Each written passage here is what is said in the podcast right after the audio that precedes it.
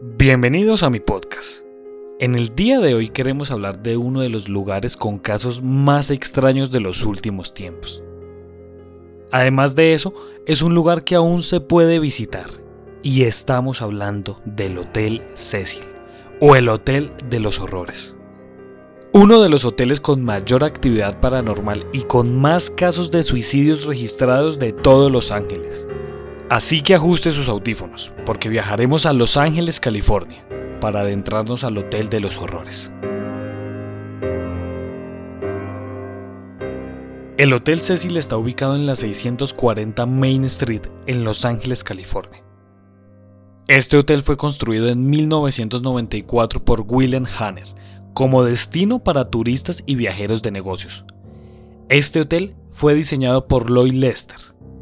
El hotel costó un millón de dólares de la época y presumió el opulento lobby hecho de mármol con ventanas tipo vitrales, macetas con palmeras y estatuas de alabastro.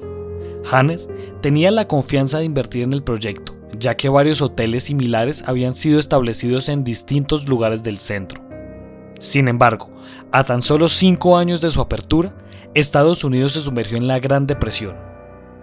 Aunque el hotel fue considerado como un lugar elegante durante los años 40, durante las décadas siguientes el hotel decayó, debido a que el área cercana conocida como Skin Road comenzó a poblarse de indigentes. Se decía que para ese momento allí en ese sitio vivían casi 10.000 vagabundos. Para 1950, el hotel era considerado como una residencia para transeúntes. Parte de ese hotel fue renovada en 2007, luego de que fuera adquirido por nuevos dueños. En 2011, el Hotel Cecil cambió su nombre a Stain on Mine y creó un nuevo sitio web, el sitio web antiguo de cecilhotel.com, expiró a finales del 2013. El hotel fue vendido en 2014 a un hotelero de Nueva York llamado Richard Bohr por 30 millones de dólares. La firma Simon Baron, también con base en Nueva York, adquirió el arrendamiento de la propiedad. En febrero de 2017, el Ayuntamiento de Los Ángeles votó para que el Cecil sea considerado como monumento histórico y cultural, por ser un típico hotel americano de principios de siglo como así también la importancia histórica de sus vastas obras arquitectónicas. Ahora hablaremos de los casos memorables de este hotel. En un inicio, en esta zona, o mejor dicho, en este terreno, se dice que vivía Alistair Crowley, quien era un ocultista que se hacía llamar la Bestia 666, por lo que se dice que esta persona dejó este terreno maldito. En 1931, Siete años después de su inauguración, se cometió su primer suicidio. El huésped llamado W.K. Norton, quien era un prófugo de la justicia, murió en su habitación luego de haber ingerido píldoras venenosas. En 1937, una mujer llamada Grace Margot se lanzó del noveno piso. Al momento de caer, esta mujer quedó enredada entre los cables de luz y quedó con vida. De camino al hospital, esta mujer falleció. Lo más curioso es que nunca se pudo estimar la causa o el causante de que esta mujer se lanzara del noveno piso. Un año después, el bombero Roy Thompson se lanzó desde la azotea, pero en este caso el hombre no cayó a la calle, cayó al edificio de al lado. Nunca se conoció la causa ni el causante del por qué este hombre se arrojó. En 1947 se vio a la Dalia Negra en el bar del hotel. Lo más curioso es que unas semanas después se conoció la obra maestra de esta mujer. Algunos testigos especulan que esta mujer había sido contratada para que fuera la nueva imagen del hotel. Otras personas dicen que esta mujer estaba allí para una sesión de modelaje que tenía prevista. En sus habitaciones se cometió el asesinato de una operadora de telefonía llamada Pigueón Goldie. Esto fue en 1964. En la habitación la encontraron violada, apuñalada y golpeada. Un tipo llamado Jax Ellinger fue acusado de este asesinato. Sin embargo, fue absuelto, ya que nadie vio nada ni escuchó nada. Fue un caso sin resolver.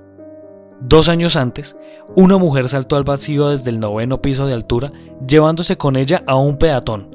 Su marido, con el que discutía a menudo, no estaba en ese momento en la habitación pero se dice que la causa del suicidio fue la constante discusión con su marido. Se cree que durante los años 80, el asesino en serie Richard Ramírez, apodado como el acosador nocturno, estuvo hospedado en el hotel. Ramírez frecuentaba regularmente el área de Skin Road y según el recepcionista del hotel, quien aseguró haber tenido una conversación con Ramírez, este se había hospedado en el hotel durante varias semanas. Además, es posible que durante su estadía en el hotel, Ramírez haya cometido gran parte de sus asesinatos. Otro asesino en serie, el austríaco Jack Underweather, se hospedó en el Cecil en 1991, probablemente en forma de homenaje a Richard Ramírez. Durante su estadía, estranguló y asesinó al menos tres trabajadoras sexuales. Se le condenó por estos crímenes cuando regresó a Austria, pero poco después de haber recibido la condena, Underwear se suicidó colgándose de su celda. En 2013 se registró uno de los misterios más grandes de los últimos tiempos, la desaparición y muerte de Lisa Lam. Este caso se volvió viral después de la aparición de un video de seguridad, donde una mujer que está en un ascensor oprime sin parar los botones. También la mujer se ve entrando y saliendo varias veces del mismo ascensor, dando a entender que se está escondiendo de alguien. El video fue filmado poco tiempo antes de su desaparición. Posteriormente, su cuerpo desnudo fue encontrado en uno de los tanques de agua del techo del hotel, luego de que varios huéspedes se quejaran del sabor extraño y de la baja presión del agua. Lo más curioso es que trabajadores del hotel aseguran que para levantar una tapa de estos tanques se necesita aproximadamente cuatro personas muy fuertes. Lo más interesante de este caso es que nunca se determinó quién pudo haber metido a Lam en este sitio. Tampoco logran determinar cómo Elisa Lam pudo haber levantado la tapa de uno de estos tanques y meterse allí. El forense del condado de Los Ángeles catalogó la muerte de Elisa Lam como accidental producida por ahogamiento, y consideró el trastorno bipolar de Elisa Lam como un factor determinante. En este podcast hemos hablado de un par de lugares fascinantes con muchas historias. Sin embargo, lo que más me llama la atención de este sitio es que no solo abarca un solo tema. ¿A qué me refiero? No hay casos de solo fantasmas o seres paranormales. Este sitio también fue habitado en su momento por asesinos seriales, y lo que más llama la atención es que en sus inicios el terreno estuvo habitado por un ocultista. Lo que yo pienso es que este tipo de lugares al momento de alojar tantas personas se llena de muchas energías, buenas o malas. Además, solo conocemos los casos más famosos de este sitio, sin saber si allí ocurrieron más cosas, brujería, rituales, santerismos, tierras rezadas. En este caso, todo cabe. Así que si usted tiene la oportunidad de ir a este sitio, lo invito para que camine por los pasillos, investigue y nos deje su comentario acerca de este tipo de lugares. Muchas gracias por pasar por mi podcast. Si usted quiere ser parte de esta comunidad y quiere saber todo lo que pasa en este canal, síganos en Instagram como arroba Colombia Paranormal Podcast y desde enero estaremos en Twitch. Puede buscarnos como arroba Colombia Paranormal 01. Muchas gracias y nos estaremos encontrando en otro caso misterioso de la Colombia Paranormal.